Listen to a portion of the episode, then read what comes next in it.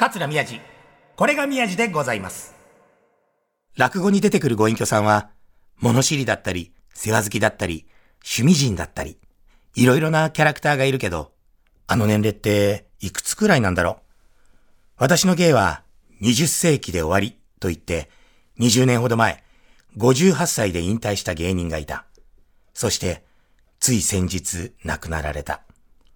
どんなご隠居さん生活をしていたのかな？そういう僕は、どんなご隠居さんになるのかな上岡龍太郎さん、永遠に。おはようございます。私が桂宮治です。という、えー、台本でございますが。ねえ、上岡龍太郎さんお亡くなりになっちゃいまして。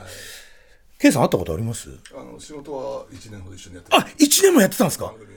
ただ直接はそんなに話ええそうなんだ。いやいや、僕はおお会いしたことないのは当たり前だし、なんだけど、でもテレビの印象もそんな、でもまあ、多少見てて、なんかまあ、頭のいい方なんだろうなというか、で、やっぱなんか周りの方から、なんか、きつそうで、なんか、冷たそうなイメージってちょっとあるじゃないですか。でも、すごく、周りの方から慕われているというか、愛されている空気感は、画面から伝わってきますよね。あれはテレビの中の作ったキャラなんで、はいはいはいはいはいはい。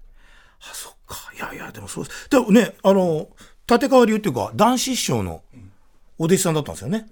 ですねそうそうそう。まあほら、ちっちゃい、しっかりね、そう寄せで修行するとかじゃないけど、その、えー、ね、なんか A コースとか B コースとかなんかあるんですよね。男子師匠のところあってね。そう、だから立川歌右衛門さんっていうね、歌右衛門っていう芸妓さん名で。そっか、上岡龍太郎さんか。なんかあの、鶴瓶師匠と番組やってて、あの、ポスターだけのイメージがあるよね。あの、下半身出して、モザイク入れて、そうそう、なんか見てるお前らも同罪だみたいな、なんか、なんかそんなのありましたよね。いや、そんなイメージしかないからな。でも、でもやっぱすごい、スパッとやめるってすごいですよね。で、僕も化粧品こうやってて、一番いい時に、トンってやめて、こっち来たんですけど、だから、落ち目っていうか、なんかもう使われなくなったからってやめるより、一番いい時にパーンって言って、スポーンってやめるって、でもそ、次のことやるんじゃなくて、そのまま隠居したんでしょ？どそうそうそうそう。だすごいよね。っていうか、そん、そんだけ当たり前だけど、あるってことでしょ？そのそれがねええ、何かかわかんないけど、やっぱすごいよな。そっか。なんか隠居してえな。早く隠居したいな。いや、でもそうそう、男子師匠のそうそう話になったんですけど、そのほら、今、審査員がどうとかいう話ってあるじゃないですか。はいはいはい。あの、オリラジオのね、オリエンタルラジオの中田さんが、松本人志さんを、なんかもういろんなのやりすぎだなんだってさ、だ男子師匠も M1 ね、やってて、だからその当時のやつも僕お笑い好きで見てましたけど、あの、鉄友さん、鉄さん。と友さん、すっげえ絶賛してましたよね。お前らはもうこんなとこ来るような芸人じゃねえんだって、俺最初悪口かと思って、もうドキドキって、うわ、怖っ男子で怖っって言ったら、それでお前らはもう十分芸持ってんだから、みたいな。でも、なんか、こうスタッフさんとか、ね、ラジオとかテレビのスタッフさんと喋ってても、そのなんだろう、おそ鉄友さんの芸って、ほら、な、なんだろう、その、すごいこう尖った、もう俺たちおお笑いでも尖った芸とか漫才やってるぜ。っていうなんかその苦労とその、なんだろう、身内がみ認めるっていうか、おあいつらのなんかセンスがすげえとか、なんかワードセンスがとか、この持っていき方とか構成とか、そこから来たかみたいなのじゃないじゃない。だから一見なんか、馬鹿にされそうな、ほら、顔芸であったりとか、顎に物乗せたりとか、やってるフレーズもあるあるだったりとかね、とかだから、でもなんか、世間で見てる人たち、そう子供からおじいちゃんたちまで全員が、その10分なり、そのもう、え、営業行ったらさ、20分、30分でもさ、ずっとほっこり笑っていられて、しかも誰も傷つけないっていう、俺でもあの芸が多分一番すごいんじゃないかなって。で、だからまあ、賞レースで言うと、その M1 とか R1 とかね、そ、そ、そ、それほどでかか全然全くないけど、落語家にも賞が、賞レースがいっぱいあって、で、まあ結構自分で言わせていただくのもなんなんですけど、結構取ってるんですよ。結構なんかいただいてるんですけど、いやいや、そうなめじゃない。全然そうなめじゃないです。取れないのもありましたよ。全然あったんだけど、まあ、数で言うとかなりいただいてるんだけど、でもその、運、運とか、実力だけじゃなくて、運とか、いろんなこともあって、そんで、一番多分、若手が取るの中で一番大きい賞が、NHK 新人落語大賞。もうあの、名前が結構数年ごとに変わるんで、僕が取った時は NHK 新人演芸大賞落語部門だったんですけど、あれを僕が取ったのは、二つ目になって、前座から二つ目になった昇進したら、えー、資格がもらえるんですよね。で、東京の人間は真打ちになるまで2つ目の期間だけ、約10年間。大阪の人だと大体それに準ずる、あの、そういう前座真打ち2つ目とかないんでね、大阪上方は。だから大体入門から15年目ぐらいまでなのかな、確か大阪は。それぐらいの基準で。で、東西のその若手のナンバーワンを毎年決めていくみたいなさ。で、僕の時は、本当二つ目になってすぐ、半年後にもその賞レースがあって、たまたま予選通って本戦の5人に選ばれて、でもう二つ目になったばっかりで、取れるなんて思ってない。けど、いつか取りたいと思ってたら、あ、たまたま取っちゃったんですけど。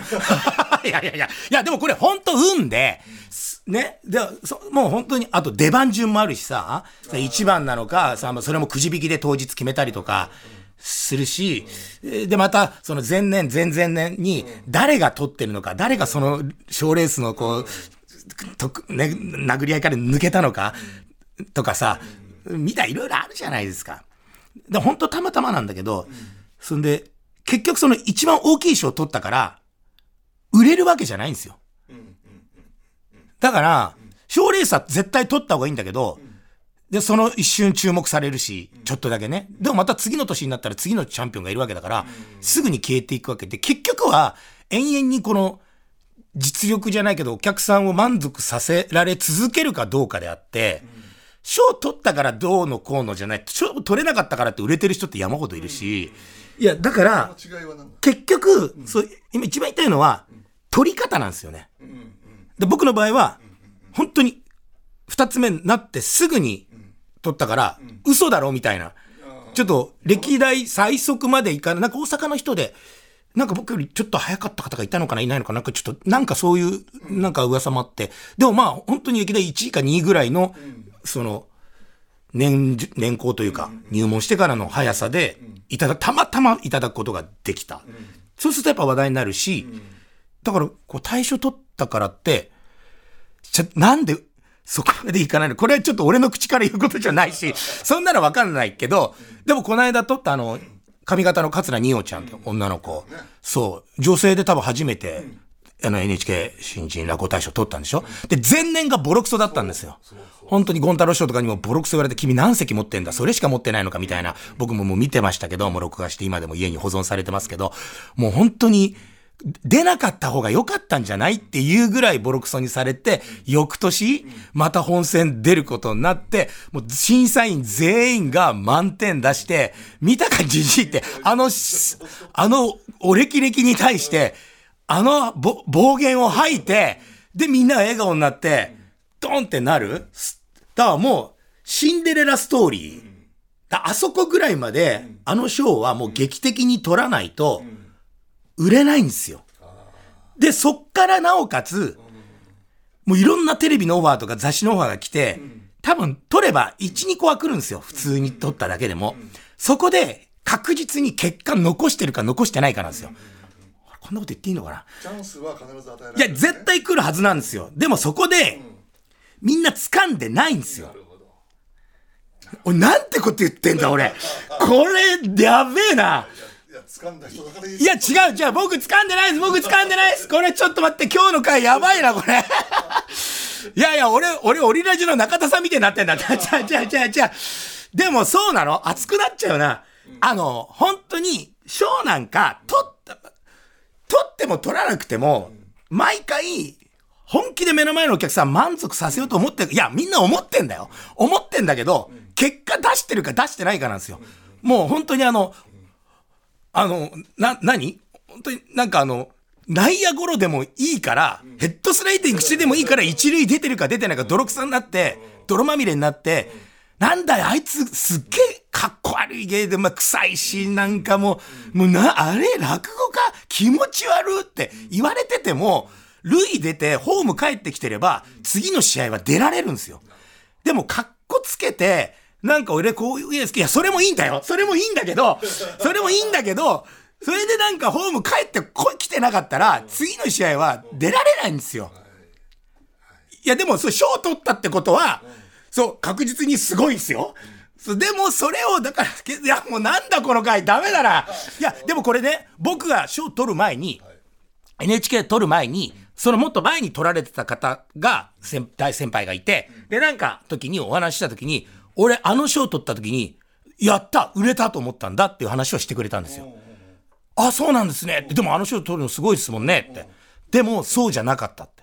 あれ取っただけだったら全然ダメなんだよっていうのは、もう、もう10年以上前から、十何年前に取ってらっしゃる方が、もうその当時言ってらっしゃったんですよ。もう分かってたの、その人は。あ、分かったっていうか自分の経験上、やった売れたこれでって言ったら、数年後に、ああ、そうじゃなかったんだって。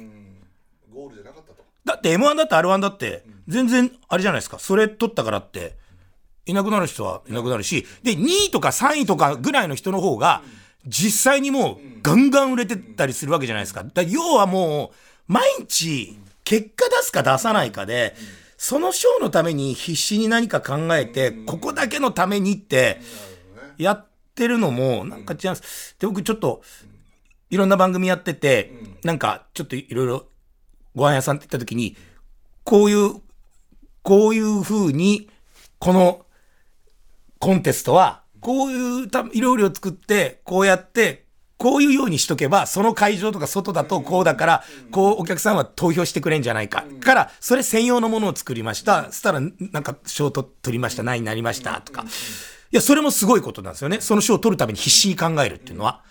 ただじゃあ、それから毎日来た、それを食べに来たお客さんたちを満足するには全くだから、本当に毎日の方が大変なわけじゃないですか。だから結局それを必死にやるっていうことの方が、実際は大事で、賞取るよりは、口コミじゃないけど、あいつすげえな、あいつやっぱなんかい面白い人いるな、いつ行っても、し噂聞いた誰が言っても、ああ、あの人やっぱ面白かったですって。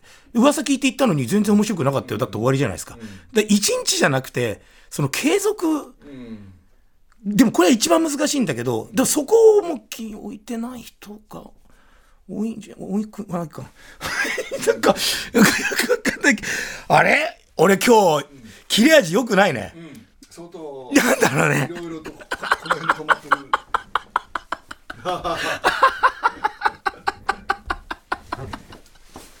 ちょっとあの、やっぱこう芸人の世界って大変ですね。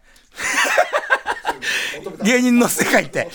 なんだろうな。なんだろう、あの、いえ、言う、あ飲んでる席だと俺何でも言うんだけど、やっぱこのさ、とか、これをいろんな人が聞くと考えると、やっぱ俺、やっぱり気が弱いな、俺。ちょっと一回曲聴いてもらおうか。ね。一回曲聴いてもらいましょう。やっぱもう芸人の気持ちをね、いろいろもう、あの曲聴いてる間、もう一回考えます。はい。えー、じゃあすいません。えー、菅田正樹桐谷健太兄さんたちによります、浅草キット。菅田正樹桐谷健太兄さん方によります、浅草キットお聞きいただきました。ありがとうございます。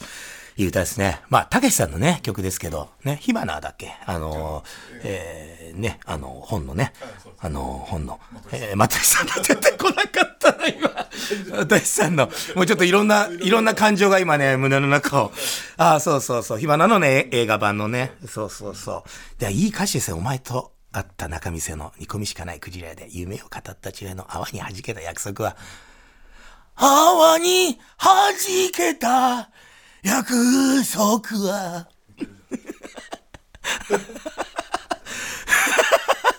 同じ背広を初めて買った。全然、初めてやった。誰の真似これ？たけしさんなのか誰なのか分かんない。でもさ、これさ、歌詞読んでるだけで泣けてくんですよね。いや、だもう、あの、話から成り立ての時、俺芸人じゃない、コンビとかじゃないけど、本当にね、ね、同じ形の状態作る、同じ靴まで買う金はなく、ね、だからもう着物買う金もなかったり、子供のなんかいろんなの買う金もないし、で、客が二人の演芸場で夢を託した100円を投げて真面目に拝んでる。客が二人しかいない、池袋演芸場って本当一人しかいない時とか、あの、来ないから始まんなかったこととかもありますもん、僕は前座の時とか。でもそんなんで、絶対頑張ってやるんだ、みたいな。売れてくんだみたいな。家族、もうそんで神さんいたから、飯食わすんだみたいな。こっからは絶対人生で唯一逃げない場所なんだって、初めて思った場所なんで、それまでね、いいろいろこう逃げてきたりとか、何のし、何の職業やってもちょっとうまくいっても、まあ、や、いつか辞めるんだからいいや、みたいなので来たけど、ここだけは絶対逃げちゃダメなんだと思って、やってきた場所で、でもそれでもやっぱ本当お客さんなんかつくわけないし、もう先輩方はすごい人がね、他協会にも山ほどいるし、どうやったら生きていけんだろうって、本当に必死だったからな、あの時。だだみんな頑張ってんだけど、俺頑張ってんのになんで売れないんだろうって思ってる人とか、すっごいいっぱいいると思うんだけど、そういうことじゃないんだよっていうね。どういうことなんだどういうことなんだもうわかんない。今日の回はさ、あの、ずっとさ、浅草キッドをさ、延々にさ、流し続けるっていうのはどうかな キレ悪っ桂宮治。これが宮治でございます。さあ、本日お聞きの皆さんになんとビッグなお知らせがございます。さあ、このえ桂宮治、これが宮治でございます。2回目の番組イベント決定いたしました。ありがとうございます。ね、前回、えー、南海キャジンズの山里さんに来ていただいて、えー、ものすごく盛り上がりました。もう完売御礼になりました。あのイベント第2回決定いたしました。えー、なんと日時は、本年、ね、2023年、8月11日金曜日、祝日でございます。山の日。8月11日金曜日祝日、山の日に、第2回の番組イベント、えー、開催でございます。なんと詳細でございますが、まだ言えません。まだ言えません。予定だけ開けといてください。まだ詳しいこと言えないんです。いろいろ決まってんですけど。えー、なんとですね、イベントの詳細をまだ伝えてないです。日程しか言えてないのに、なんと来週先行予約がスタートします。何やるか、何をするのか、誰がゲストでも来るのか、まだ来ないのか、何にも伝えてないのに、先行販売予約だけがスタートいたします。なんという雑な TBS ラジオイベント部、ちのちゃんです、今回も。ちのちゃんが、イベントのちのちゃんが、もう本当に雑な組み方です。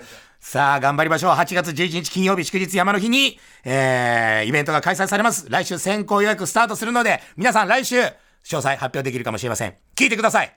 絶対に負けられないイベントがそこにある。桂宮治。これが宮治でございます。これが宮治の宣伝マンさあ、ということで、今回は元プロ野球選手、古田敦也さんの CM でおなじみ、ハウスドゥの木村さんがお越しです。木村さん、おはようございます。おはようございます。よろしくお願いしますっ。ていうか、もうしょっちゅう会ってるよね。もう準レギュラーだよ、準レギュラー木村さん。ありがとうございますさあ、準レギュラーの木村さん、今日はどんなお話ですか？はい、さまざまなご事情でお家を売るということについて悩んでいる方いらっしゃるのではないでしょうか。うんうんうんうん。で私たちハウスドゥは全国で不動産サービスを展開している会社なんですが、うん。特にハウスリースバックという商品を積極的にお勧めしております。もちろん知ってますよ、ハウスリースバック。ありがとうございます、はい。あの年金だけでは老後資金に不安があるですとか、うん。将来のことを考えて相続対策や資産整理をしておきたいという方にご紹介したいサービスなんです。なるほど。はい。ハウスリースバックは家を売ってもそのまま住み続けられるというサービスでして、うんうん。家を売りたいけれどできればお引っ越しは避けたいといった方にご活用いただいております。そうそう最近だとね就活ってよく聞きますし、はい。自宅の処分を考えている人これいらっしゃいますよね。そうなんですそうなんです。あの相続人同士で揉め事にならないようにしておきたいという方ですとか、後継ぎがいないので事前に自宅を現金化しておきたいという方もいらっしゃるんですが、やはり売ってしまうとその後のお引っ越しの負担があったりですとかなかなか高齢になってくると賃貸物件が見つからないといったケースもあるかもしれないですよね。そこでこのハウスリースバックなんですね、おっしゃる通りなんです。ハウスリースバックならご自宅を売った後も今まで通りそのまま住めるのでお片付けですとかお家探し住所変更などの手続きも必要なくなるんです。すごいですよね。でもどうしてそのまま住んでていいんですか？はい。改めてあのご説明させていただきますと、はハウスリースバックは弊社にご自宅を売却して売却代金を受け取り受け取っていただくと同時に賃貸借契約を結んでいただきます。はい。なのでその後はお客様には毎月のお家賃をお支払いいただくことによって今まで通りそのまま住んでいただけるという仕組みになっているんです。ハウスドゥに売ってハウスドゥから借りるってことですね。そういうことなんです、えおー。ー相続人にお金という形できちんとあの自分の財産を分けることができますし、はいはい。売却代金の使い道はお客様の自由ですので、うん。住宅ローンの返済ですとか老後資金などですねご自身のためにお使いいただくというのも OK なんです。なるほど。で、あのーお子さんがいらっしゃらないですとか自分であのお子さんが自分のお家を持っていらっしゃるなどですね後継ぎがいないという方には資産整理としてもご活用いただいております。でも何よりも引っ越さなくていいっていうのがありがたいですよね。はい。生活環境を変えずに済むわけだからこれ実際利用された方々これ反応ってどうなんですか？はい。今回あの一つですねお客様からいただいたお手紙をご紹介させていただきます、えー将来この家が空き家になった時息子やご近所に迷惑にならないか悩んでいました、猫を飼っているので引っ越しは難しいと思っていたところハウスリースバックで今まで通り住み続けられ大変嬉しく思います引っ越し費用や引っ越しに関わる気苦労もなく売却代金も早く入金されていました。といやーそれはでもほっとされたでしょうね。はい、顧客満足度は94.6%とたくさんの方にご満足いただいております。すごい。94.6%へえでもこれもう少し詳しく知りたいという方はどうしたらいいですか？はい、お問い合わせいただいた方にですね、パンフレットを無料でお送りしております。実はですね、あの前回ですとか、うん。これまでのあの宮地さんのラジオを聞いて、はい。あのちょっと参考にパンフレット欲しいんだけどっていうお問い合わせが結構いただいておりまして、へえはい、そうなんです。うん。あのまたですねあの今回このラジオを聞いていただいた方限定で、オリジナルのエンディングノート今回もプレゼントさせていただきますのでお気軽にお問い合わせいただければと思います。これは嬉しいですよね、これいつも毎回僕ね目の前にこう持ってきてもらうんですけども家族についてペットについてね預貯金について保険とか、はい。ローン不動産遺言書全部についてこのノート一冊で。そうなんです。なんかペラペラのノートって感じかもしれないけど、本当にあの何？パンフレットだよね。すごいしっかりした厚紙の、はい。これ無料でもらえるって嬉しいですね。だってこれ見ればさ全部わかるもん。自分のこの今後のこと。そうなんです、んはい。あの最後の方のページにはハウスリースバック今回ご紹介したハウスリースバックとあと通常のご売却をご利用された場合それぞれのメリットデメリットなんかも記載しておりますのでぜひあのパンフレットと合わせてご活用いただければと思っております。えー木村さんお問い合わせ先聞いてもいいですか、はい。無料パンフレットのお申し込みお問い合わせは通話料無料0120-350の340なお取り扱いには審査がございます物件によりお取り扱いできないケースもありますので利用できるか気になるという方はですねぜひ一度お気軽にお問い合わせください24時間いつでもお電話お待ちしておりますはい。住みながら売却できるハウスリースバックのお問い合わせ。無料パンフレットのお申し込みは、通話料無料。0120-350-340。0120-350-340までお願いします。ハウスドゥオリジナルのエンディングノートも特別にもらえるので、必ず、これが宮地でございますを聞きましたとお伝えください。ハウス木村さん、本日もありがとうございましたあ。りがとうございました桂宮治これが宮治でございますさあ、そこでね、えー、メールがたくさん来てんですけどね、いろいろ喋っちゃうんで、1枚だけ紹介しましょう。ラジオネーム、カイロさんからいただきましてありがとうございます。皆さんおはようございます。おはようございます。中学生男子です。いいねエロ本読んでっか 先日、同心ホールで行われた落語祭りに来ました。北海道だ。うんうん。自分自身落語を見るのは初めてでしたが、すごくわかりやすく聞くことができました。うわ、ありがとうございます。それから落語を聞くようになり、ポッドキャストでこのラジオを見つけました。それからは日曜日朝5時に起きてこのラジオを聞いてます。ありがとう俺は起きてないのに。これまで落語はちょっと古臭いものだと思っていたけれど、実際に聞いてみると子供も大人も楽しめて、頭の体操にもなる素晴らしい日本の文化だということが分かりました。えー、桂宮治全国ツアー。2023リメンバー宮治にも行こうと考えています。このラジオ、焦点、落語を共に頑張ってください。楽しみにしています。落語という楽しいものに出会わせてくださった宮治さんに感謝してます。カイロさんありがとう、本当に。君は天才です、本当にね。カイロくんありがとう。エロ本読んでっか、カイロイェイ。もう、番組のスタッフがよ今まで読んでたエロ本をプレゼントしたいぐらいの気持ちです。ありがとうございました。